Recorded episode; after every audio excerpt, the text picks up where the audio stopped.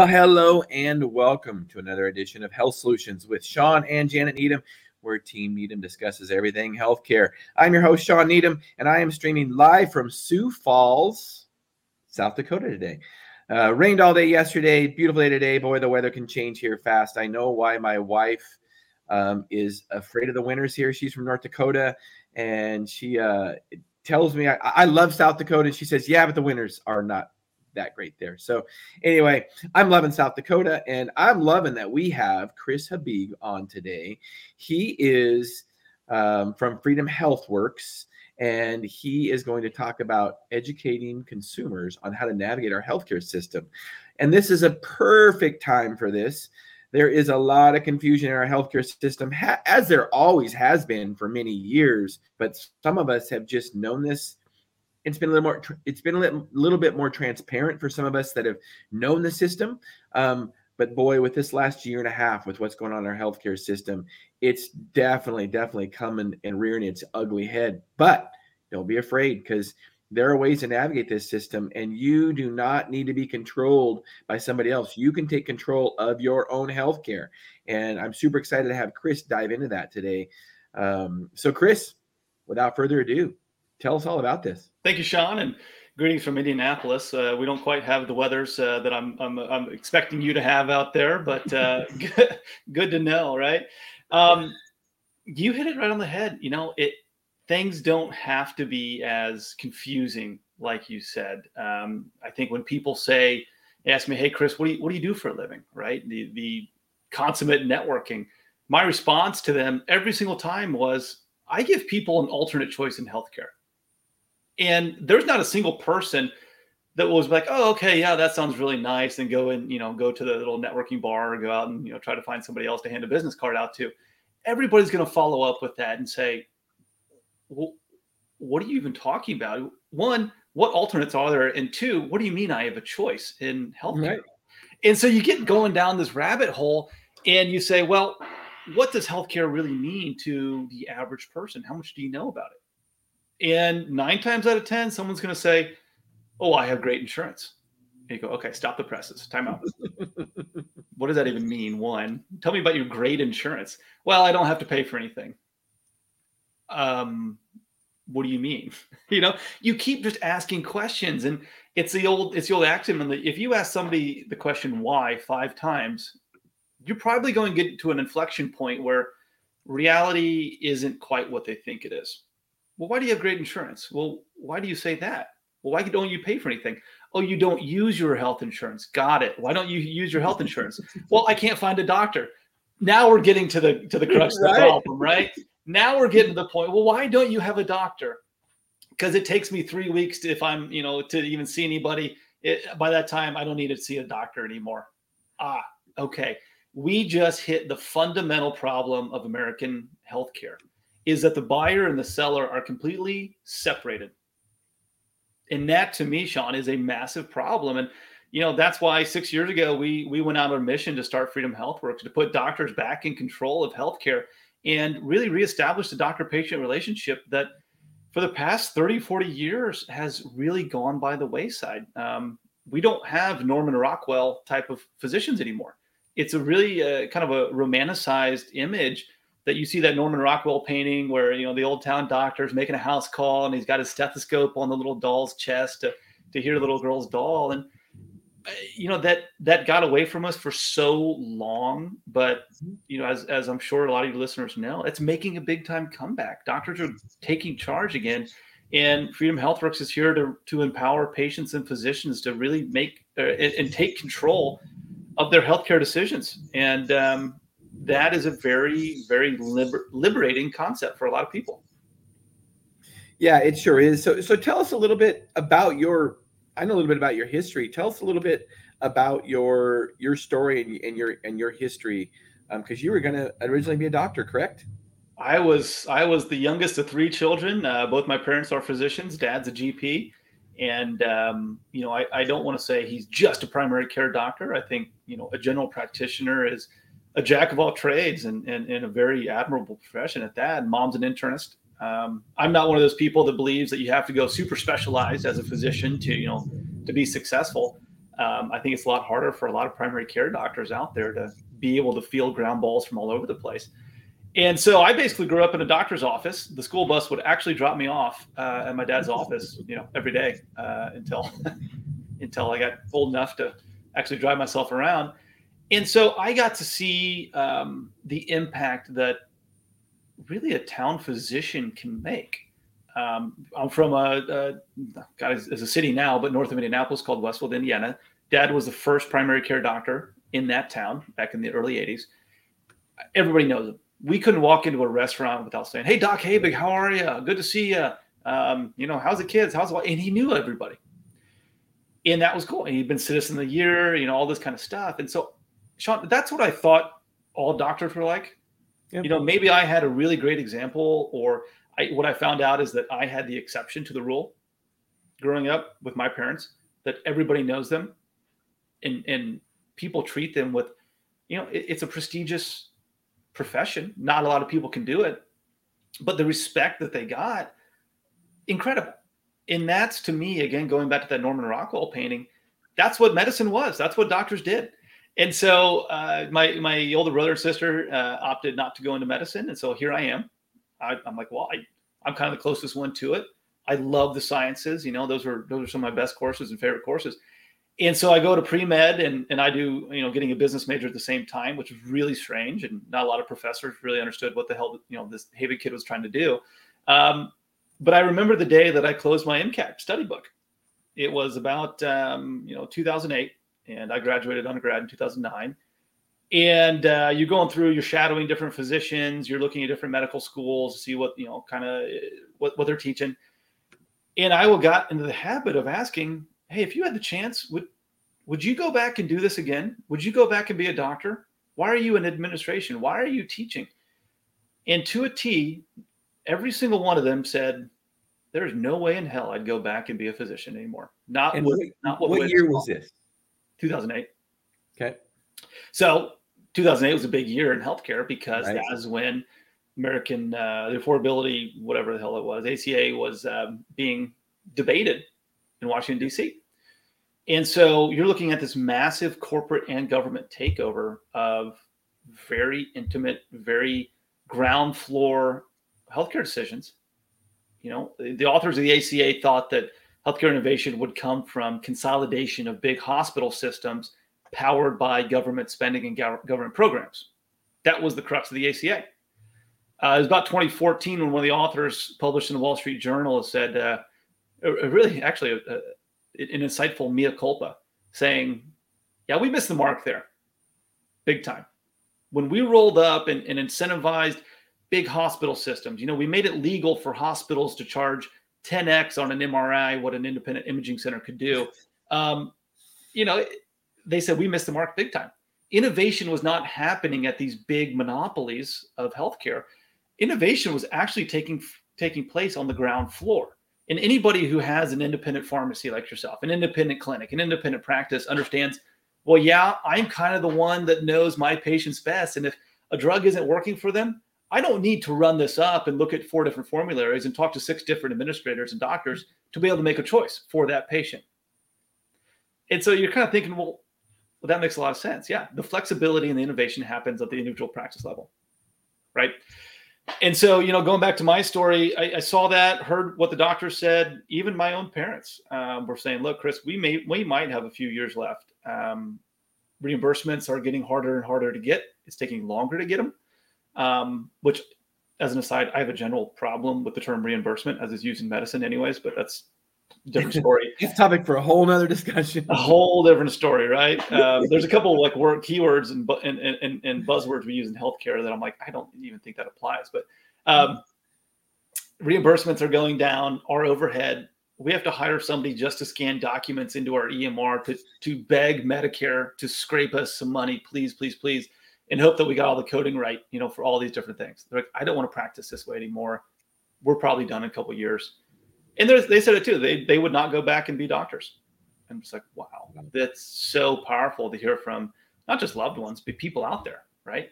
Realizing that, hey, if this thing goes through, we're going to lose and disillusion a lot of those people we trust to care for us. And so that's why I said, you know what? I'm not going to do this. So I spent some time in some different stuff, retail and, and, and real estate and healthcare was always very, very, you know, near and dear to my heart. Um, you couldn't go to a Sunday night dinner at my folks' house without talking about, you know, patient stories. And I'm like, this is so cool to hear doctors make an impact on individual lives and how powerful that is. There's got to be something here. And so, you know, we started, uh, my brother and I uh, co-founded Freedom HealthWorks. And so it's, it's very much a family business. And we started thinking, well, we have an entrepreneurial background. You know, we've been working together for about 12 years now, give or take 11 years. And we're very good at starting businesses and we've had some successes and we've learned from some of our failures there. But, you know, we said, why don't we help doctors get off first base? You know, if an average physician has five hours of medical education throughout undergrad, throughout medical school, and throughout residency, let's go in and help them start LLCs and put business plans together and and you know just get off the ground and we'll move on and and kind of do that for a while. And so we started putting this together and we kept coming back to two massive barriers in healthcare. One was the government, one was insurance companies. They were stymieing every single piece and thread of innovation that we ever heard of as we kind of did our barnstorming tour, you know, across the country here, talking to doctors who were just accepting cash and so that's when we learned that you know there's already models out there like this that some doctors were just on a retainer. Others were doing you know a kind of form of, of what we consider concierge medicine right now. Some were you know just accepting one or two insurances. Some were doing membership some were doing visit fees only. I mean there was a plethora of models. And so throughout those years we we learned from a lot of people who were doing this a lot of pioneers that you know we're making some mistakes. And looking back on it now it's like I wish I would have given a little bit more advice than you know, what we were able to bring to the table at that point. But that's what we started doing. We're like, how do we pluck physicians who say, I can't practice this way anymore with you know bowing down to insurance companies and employers. How do we get them to be empowered to start making individual care decisions free of outside coercion for their patients? And then how do we educate patients about this model and letting them know that going back to what we said earlier, your health insurance does not equal your health care. That those are two completely separate concepts, two completely different industries and services out there.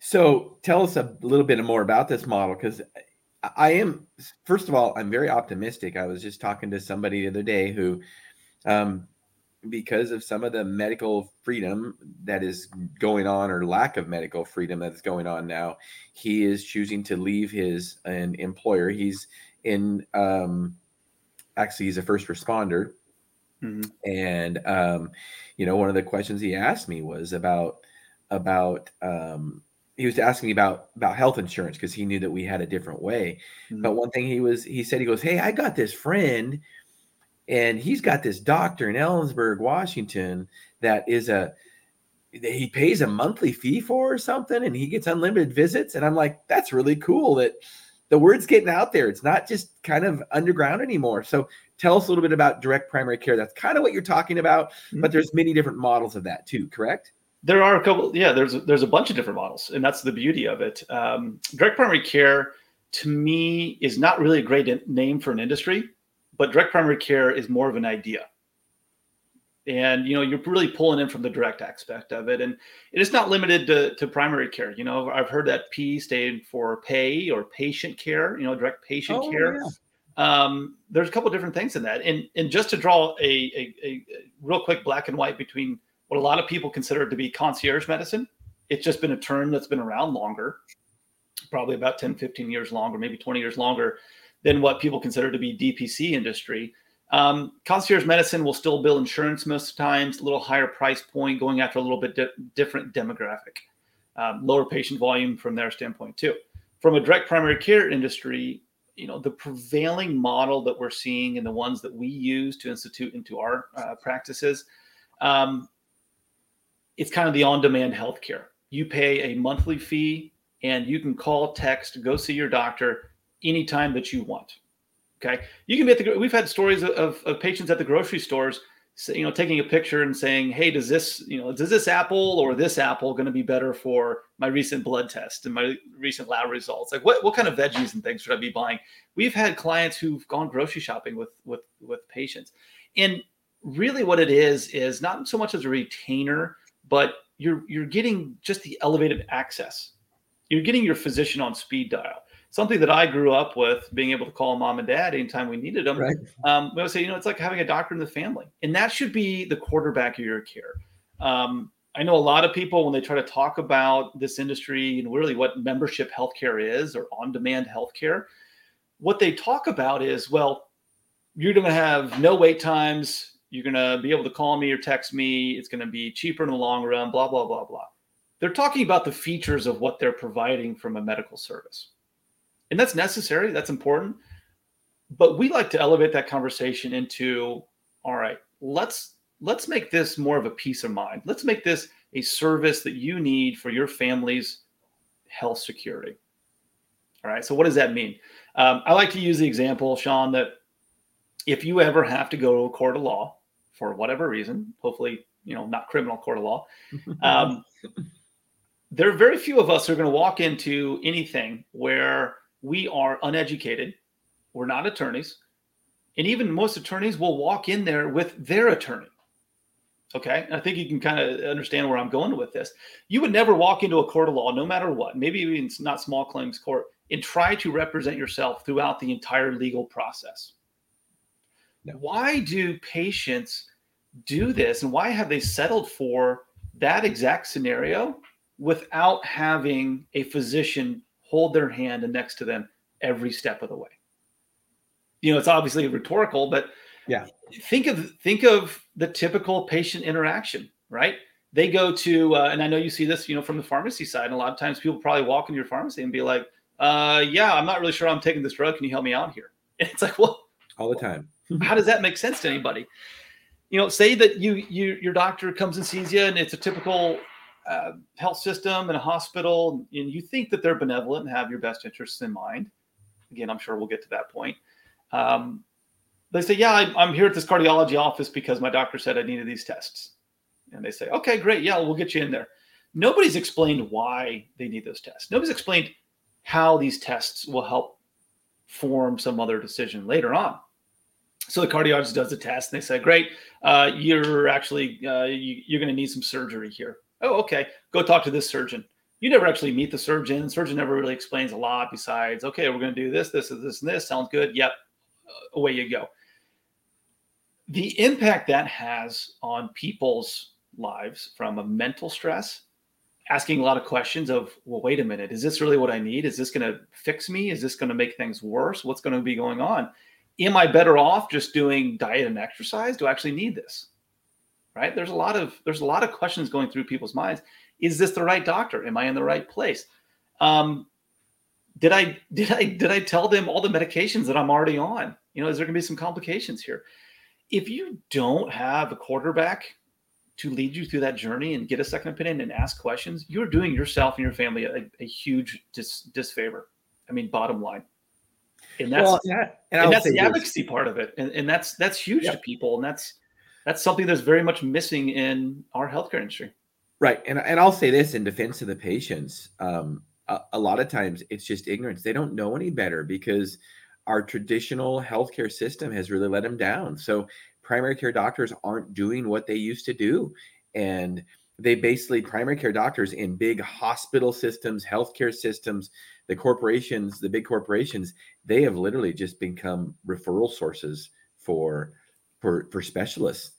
And um, you know, so they're they're really not educating their patients appropriately. But like you say, it doesn't have to be that way. So if your doctor is not taking the time to go over all this stuff with you, um, then you need to find a new doctor. And that's not hard to do. And that's one of the things that um, you help doctors set up kind of a practice to get out of the system, correct, Chris? Absolutely. Absolutely. Our biggest mission is to connect, you know, patients seeking for what, seeking exactly what you just said, you know, and, and, and here's a challenge to anybody out there listening, to everybody out there listening that, you know, to echo what you said, Shawn, if you walk into your doctor's office and they cannot tell you the price of the services that they're about to offer you, get out of there. Absolutely, one hundred percent. I mean, and and it's it's almost amazing we have to discuss that, Chris. Uh, but Isn't that's it? true. It, it's, it, uh, it is. It is. yeah. If there should be no, there should be all transparent pricing and no surprises. absolutely. And you know, they're going to give you the the typical, well, the price depends. And if that is the second thing they say out of their mouth, get out of there. I mean, depends what card you show. I know, and we could we could really we could really go on and on about this issue. And we've talked about a lot on our podcast, and I mm-hmm. don't mind keep just keep talking about it because it needs to be reiterated. But if we compare that our healthcare industry to any other industry, imagine going to your mechanic and saying, "Well, how much to get charged to, to get my oil changed?" Well, you know, it really kind of depends. Well, no, it doesn't. You know what kind of car I have. I mean, it should be pretty simple. Or imagine going buying groceries. Well, how much does a 10 pound bag of potatoes cost? Well, it kind of depends. It depends on blah, blah, blah. Well, no, it should be pretty clear. Right. Yeah. And, and, the, and why I bring that up, besides just being a fantastic point to just drill in on, is that I am a firm believer that a lot of physicians, most physicians who cannot answer that question, are complicit in a lot of problems that we see from a macro scale and I and I don't say that lightly, right? Because that's a power. That's a powerful statement, Chris. That's a very powerful statement. I don't say that lightly. I agree with you. And and and well, there we go. I got I got another. I got somebody else on my side there, but you know, I, I don't want to piss off because our our clients are physicians, right? Um, and, and medical practitioners. But if you are unable to tell somebody, even with 95% confidence, 85, 75% confidence, give them a, give them a ballpark figure what the price of your services that you're recommending, I don't care if that is a hundred percent successful rate, but if you're a physician and you are fixing somebody and treating them with a hundred percent, you know, success rate, but yet you're also sending them into bankruptcy, are you actually doing them any favors? And there might be some people out there that says, well, if I save someone's life, uh, and they're you know in debt and bankruptcy for the rest of their life, but at least they're still alive. And yes, okay, that's fair enough. You know, I'm a huge, huge, huge uh, uh, proponent of the sanctity of human life. Absolutely. But if you can recommend stuff that's more of a generic product, or hey, let's try physical therapy instead of getting a knee replacement, and it's a fraction of the cost, and your confidence in successful treatment goes from 100% to 95% without you know killing them well, that should be on the table to be discussed. And you mentioned referral pipeline. Uh, last time I checked, Shawn, it was illegal for a hospital to mandate that their employees refer in network only. Um, you're right. It's illegal, but believe me, the primary care doctors, as you know, their arms are twisted very, very hard to not let the patients choose where they go. And that's one thing we need to get the word out about and, and it's in this podcast. Patients you have a right to go where you want to go. If a doctor is trying to send you to a place and you don't think it's the best place and it's in-house in their facility please please do your own research get a second opinion you do you have choices mm-hmm. yeah and, and go back to what I was saying earlier. Ask why. Well, why why are you referring this specialist and not this one over here? Oh, you know this person? Well, great. Tell me a little bit about them. Um, because where I sit, if you work for a big hospital system and you're saying, "Hey, Chris, you got to go see this other guy. He's right down the hall," I'm going to think to myself, "This sounds like a conflict of interest." Hmm. You know, your friendly nonprofit hospital, um, they're making a lot of good money, a lot of good money you know, healthcare right now in a hospital is a business. Um, I, I, I, had a guy. Let me just back up a little bit. Mm-hmm. I had a guy. Um, uh, um, call it instead of nonprofit, um, tax exempt, because That's they're making profits. Yeah, they just don't yeah. pay taxes on them, and it's it's a racket. And, and hospitals are in collusion with insurance companies to rip off the American public period. Well, I mean, go down that vein real quick. You know, most communities say, you know, they give tax breaks or, or they'll give special deals on real estate to build a new hospital. You build a massive hospital complex, and you know, here in Indianapolis, um, there's like a building, build hospital building wars going on, and, and turf grabs, turf wars. You you you buy up a prime piece of downtown real estate, massive piece. Guess what? You're taking that off the tax rolls. Now you're impacting schools and local communities, but you're saying, hey, look, we have access to healthcare. But then those same hospitals are turning around and sending everybody to bankruptcy or suing people because they're charging inflated rates and astronomical prices or restricting access. And so, you know, if it, whenever I meet with anybody who's an economic development person, I'm saying, all right, yes, your community absolutely needs access to quality physicians and imaging, and you don't want to have, you know, send your people two hours away to the nearest facility. I get that. But be very, very cognizant of what you are giving up, the more the trickle down, right? What are you giving up? How is this going to impact your school bus, you know, routes? When you take hundreds of acres off the tax rolls, even if it was just a vacant field, now it's producing nothing. And most of these hospitals are owned by out of state organizations. So now you're taking local dollars and you're shipping them away. Not to mention your tax base is completely decimated. Is well, this actually a good investment? Right. And and I was in my travels yesterday and many times. Um, but yesterday it just became very apparent to me. Um, I'm walking around and there's this big hospital system. It says wellness center. And so here is this wellness center owned by a hospital. I don't know if it's public, I don't know if it's private, for profit, nonprofit. In my opinion, Chris, it doesn't matter because they're all the same. Right. Um, and here they have a Olympic sized swimming pool. They've got hot tubs and they've got a gym bigger than any other gym in town. Now, is that really what a hospital should own? And literally, I don't care if they say that it's funded out of XYZ or what. In general, most hospitals, the majority of their income, and I don't care if they're nonprofit, profit, public. If they're, you know, public, then they're getting usually a tax, you know, they're getting property tax. But even if they aren't getting that, a majority of their income comes from federal and state programs, i.e., Medicare and Medicaid.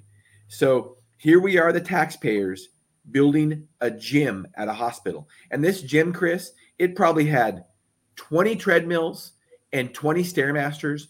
Unreal. I, I have never seen a private gym have that much stuff. And wow. it's that's not what the mission of a hospital was really intended to be, in my opinion.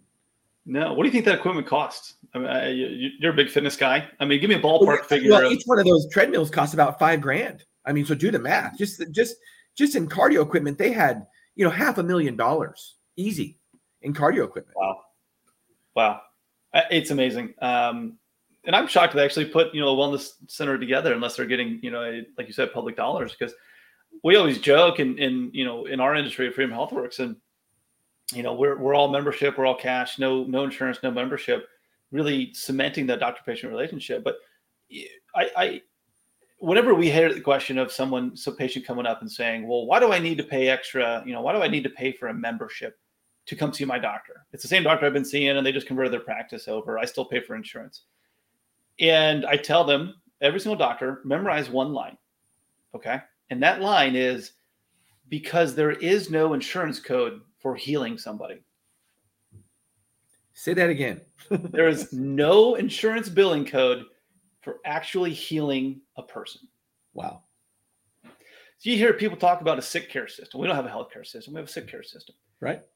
You know, emphasis is on specialists in surgeries. Um, you know, w- when we describe Freedom Health HealthWorks and really what we're doing and why we're emphasizing primary care right now, there's a couple of visuals I like to use.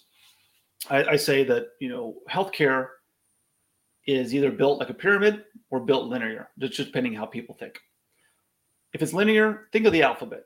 At A, you have primary care. That is going to be the entry point to the vast majority of Americans' um, experience with healthcare, or a physician, or a medical practitioner. Primary care is at A. At Z, I'm going to put surgeries over there. You know, people can debate that on what, what they actually need there. But I'm thinking, you know, if you need surgery, someone's cutting into you, that is going to be the most evasive, most uh, severe from a financial and from a, a physical uh, procedure that you can possibly do. Everything else in the middle, right, needs to start with primary care. But all too often, we're going from, well, shoot, I'm sick. Uh, I need to go to dermatologist. I need to go to cardiologist. I need to go talk to this guy over here, and on and on and on and on. And people, they treat primary care like a, like I said, like a glorified triage system and so the other visual I like to use is say that the United States healthcare is basically an upside down pyramid. Now people can probably visual that and say, well, that that doesn't make a lot of sense because you're resting on your point, right? And then you're getting bigger as you go up. And I go, that's exactly what we see. We have the fewest amount of resources, money and time invested in primary care. We treat primary care five to seven minutes, boom, you're down the hall to, you know, my colleague who gets paid, you know, by the same uh, same healthcare, same hospital. And then on beyond that, we spend the vast majority of our time on prescriptions and money, uh, time and money on prescriptions, on surgeries, and on specialists. Yeah. Our mission is to push that pyramid over, get a solid base going of primary care. And then naturally, you're going to spend more time with your primary care physician. That's going to be, again, your quarterback of every care need that you have. And then you're going to form your little care team, your little partnership right there, and see what exactly your next steps are going to be. Now, one of the hallmarks of that, and why um, you know it's been a little slow, I believe, to catch on with a lot of employers, because their employer plans are built around you know brokers making money off of insurance companies, and you know, following my logic here. So they like it when a lot of companies buy a lot of insurance. And so what we're doing is building a model where we emphasize primary care and so naturally, we have fewer and fewer specialists in surgeries, fewer prescriptions. Um, when you have somebody who's diabetic patient, Shawn, and you work with them to actually lose weight and live healthier, and they're no longer diabetic, who loses money when that happens? Absolutely. 100%. So, you know, I, I said earlier, I think that, you know, a lot of people believe that their physicians have their best interests in mind but there's somebody in the back saying, hey, you're not meeting your quota for sending people to surgery. And I kid you not, we've had conversations with surgeons, orthopedic surgeons well known that say, Chris, one out of three people who came into my office for a consultation, our business model was was built around me sending that person into surgery, whether they needed it or not. It's unbelievable and people don't understand that. They don't believe they don't want to believe that or they don't know that just out of ignorance. They would think oh well come on he's a doctor. He's not going to do unnecessary surgery. So last year last year i interviewed a surgeon um, his name is uh, dr Shawn Baker and he is also known as a carnivore um, the carnivore doctor. He uh, is a meat only eater and he's changed people's lives because of it. And he's got a great story to where um, as an orthopedic surgeon he started this is like 10, 10 years ago he started telling his patients that he wanted to he wanted them to go on a keto diet before he did surgery on them. Hmm. and um, lo and behold a few months later they didn't need surgery. They lost weight they didn't need surgery well some of his colleagues and the healthcare system filed a complaint against his license because he wasn't doing enough surgeries. So they filed a complaint on, you know, some kind of thing that was supposedly quality or whatever, and he had to, of course, fight it.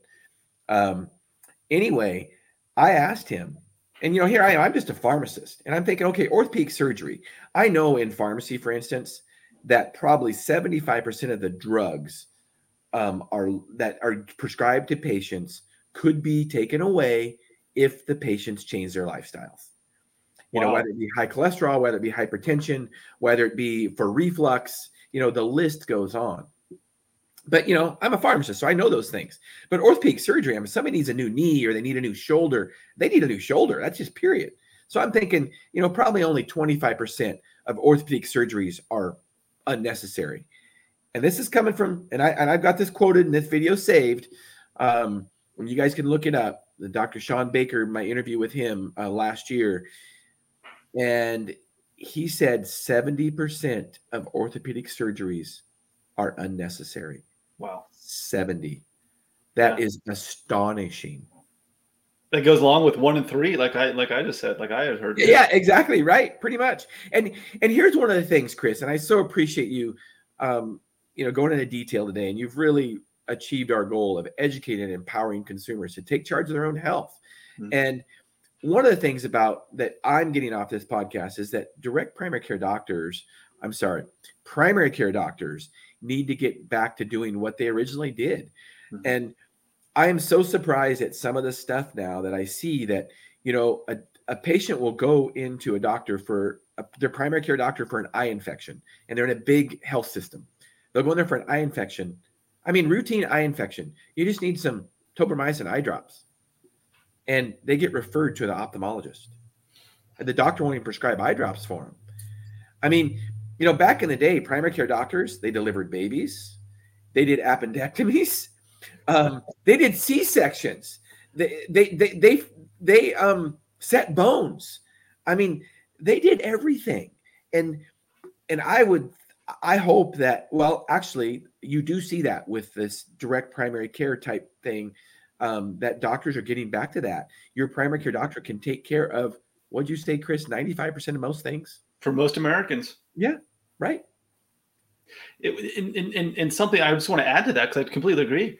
You know, we've seen a multi-billion dollar industry, you know, really blossom the last five to 10 years called health coaching. Right. That is another area that your local neighborhood town physician has completely vacated. There should not be an industry known as health coaching. That should be a conversation between your physician and a patient and a physician who knows you, knows your family, knows your history, knows your environment, and now can guide you and again be your advocate in there. So, like you said, there are a ton of industries that doctors have just vacated. I, I, I will say, I, I won't say industries, a ton of responsibilities in everyday patient care that the vast majority of physicians have vacated. It wasn't all at once, Shawn. It was it was death by a thousand cuts, right? Right. It's right. every six months. Or, you know, I lose this or I lose this or Yep. Hey, primary care doctors aren't going to be going through nutrition counseling anymore. We're going to give that up so that we can just see more and more and more patients every hour, every day, because that is the only way that we can bill insurance is from a volume game. Right, right. So, Chris, as we wrap this podcast up, um, what, is so from a consumer standpoint? What can what is the best way a consumer can do to navigate this system? Number one thing to do is ask questions. You know that that uh, I, I, could give you the canned answer here of uh, you got to go to our website, you got to talk to this. But the number one question is, uh, number one thing is you have to ask questions, and you have to make sure that your priorities and what you want to get out of medical care matches up with whoever you are going to see. And if you don't like the answers that you're getting, opt out. There is an entire alternate healthcare system that is blossoming and growing. You've talked about it a ton on your show. And you know, that's what we do at Freedom HealthWorks. We connect, you know, we help doctors get up started. And then um, you know, we always say that Freedom HealthWorks makes freedom docs. And from there, patients being able to join them on their own free will and volition, there you have a choice in healthcare. And so, you know, you ask those questions that you want to you want to know the answer to. And if you don't like the answer, you don't have to go business as usual anymore. You don't have to settle for the status quo. There are solutions out there that will fit your needs, whether you want primary care, whether you want specialty care, whether you just want somebody to talk to if you're lonely. Uh, you know, there's emotional health and mental health that primary care doctors yes. are taking back now. And that is a very, very powerful force. And so the more patients that understand this again that your health insurance plan does not equal your healthcare needs right and that health insurance is most likely a barrier to getting the type of care that you want or that you need. You start thinking about it a little bit differently asking the right questions and then we'll be here with open arms to uh, to accept you in the uh, the new way of experiencing healthcare. Awesome. I love it chris. So what's the best way to get a hold of you? So Freedom HealthWorks, um, you know, we we've actually just recently launched a consumer brand called Freedom Doc, freedomdoc.care. Uh, you go on there, you can check out exactly what we stand for, what we're doing, where our clinics are, and then uh, so you got pulled up on the screen. So I also host a podcast, which is always uh, a lot of fun. And Shawn, you've been on there before, called Healthcare Americana, yeah. and um, you know we we we probably talk to a lot of the same people, which is which was a lot of fun, and and uh, we come at it from an innovation standpoint. So we talk to a lot of doctors, a lot of people like yourself, a lot of companies who are getting in the space and saying, you know what, um, the way we did things before isn't sustainable. We're not doing anybody any favors here. And and my favorite guests are always the guys that uh, guys and gals that call themselves reformed hospital administrators or reformed uh, insurance brokers. Yeah, yeah. You know, these these are people that had like an ethical breakdown, thinking, "Wow, when I'm out there selling health insurance, I'm getting paid by insurance companies. I'm not doing right by my quote unquote clients." Who every year I go up for renewal, they say, "What can I do for you?" And they say, "Save me money, take care of my people." And they say, "Well, I can't do that, but I can increase your prices by 15%, sign on the dotted line. And those are some of the most powerful stories out there. And, and, you know, kudos to you for, for doing this for forever and, and, uh, love the content because this is how, this is how movements start, right? We got to tell Absolutely. the stories and show people that it's real. So speaking of powerful stories, um, Monday on our podcast, don't, don't listeners and viewers, and you too, Chris, uh, you want to tune in. I have John Chamberlain, who is a former hospital administrator, and he is going to be discussing on our podcast charity care in a hospital. Hospitals love to brag about how much charity care they give a year, and it is a racket. People, you want to tune in. You do not want to miss it. Monday, 12:30 to 1:30 Pacific Standard Time. Charity care that hospitals talk about and big healthcare systems, it's nothing like you won't think it is. It is not charity at all. It's some hocus pocus number that they write off. And you want to tune in a former hospital administrator administrator that's gone rogue. And actually, like you said, really, he just finally said ethically he couldn't do it anymore. Right. And that's really what it what it amounts to a lot of times because hospitals are ripping people off constantly. The stories go over and over again. So Chris, in 30 seconds, what do you have a passion for? we have a passion for helping people. Uh, you know, like you said there on that story, the more and more people learn about how healthcare functions, uh, you can get this very kind of a dirty feeling. But then it's easy to identify problems, but then putting solutions into place and showing people that hey, there's light at the end of the tunnel and there's a better way of doing things. Um, that's what that's what makes us get out of bed each morning. And and my whole team is um, this is the most rewarding thing we've ever done, Shawn. And we're helping people all over the country. Thank you so much, Chris. I really appreciate it. Thank you, Shawn. All right. Well, thank you for tuning in to Health Solutions with Shawn and Janet Needham. And as always, you can catch us on the Moses Lake Professional Pharmacy Facebook page and my personal Facebook page. Also, tune in to all the podcast forums, uh, like and subscribe. Um, our YouTube channel, it's ever growing. So we've got over 750 videos on our YouTube channel, Health Solutions with Shawn and Janet Needham. Thanks for tuning in.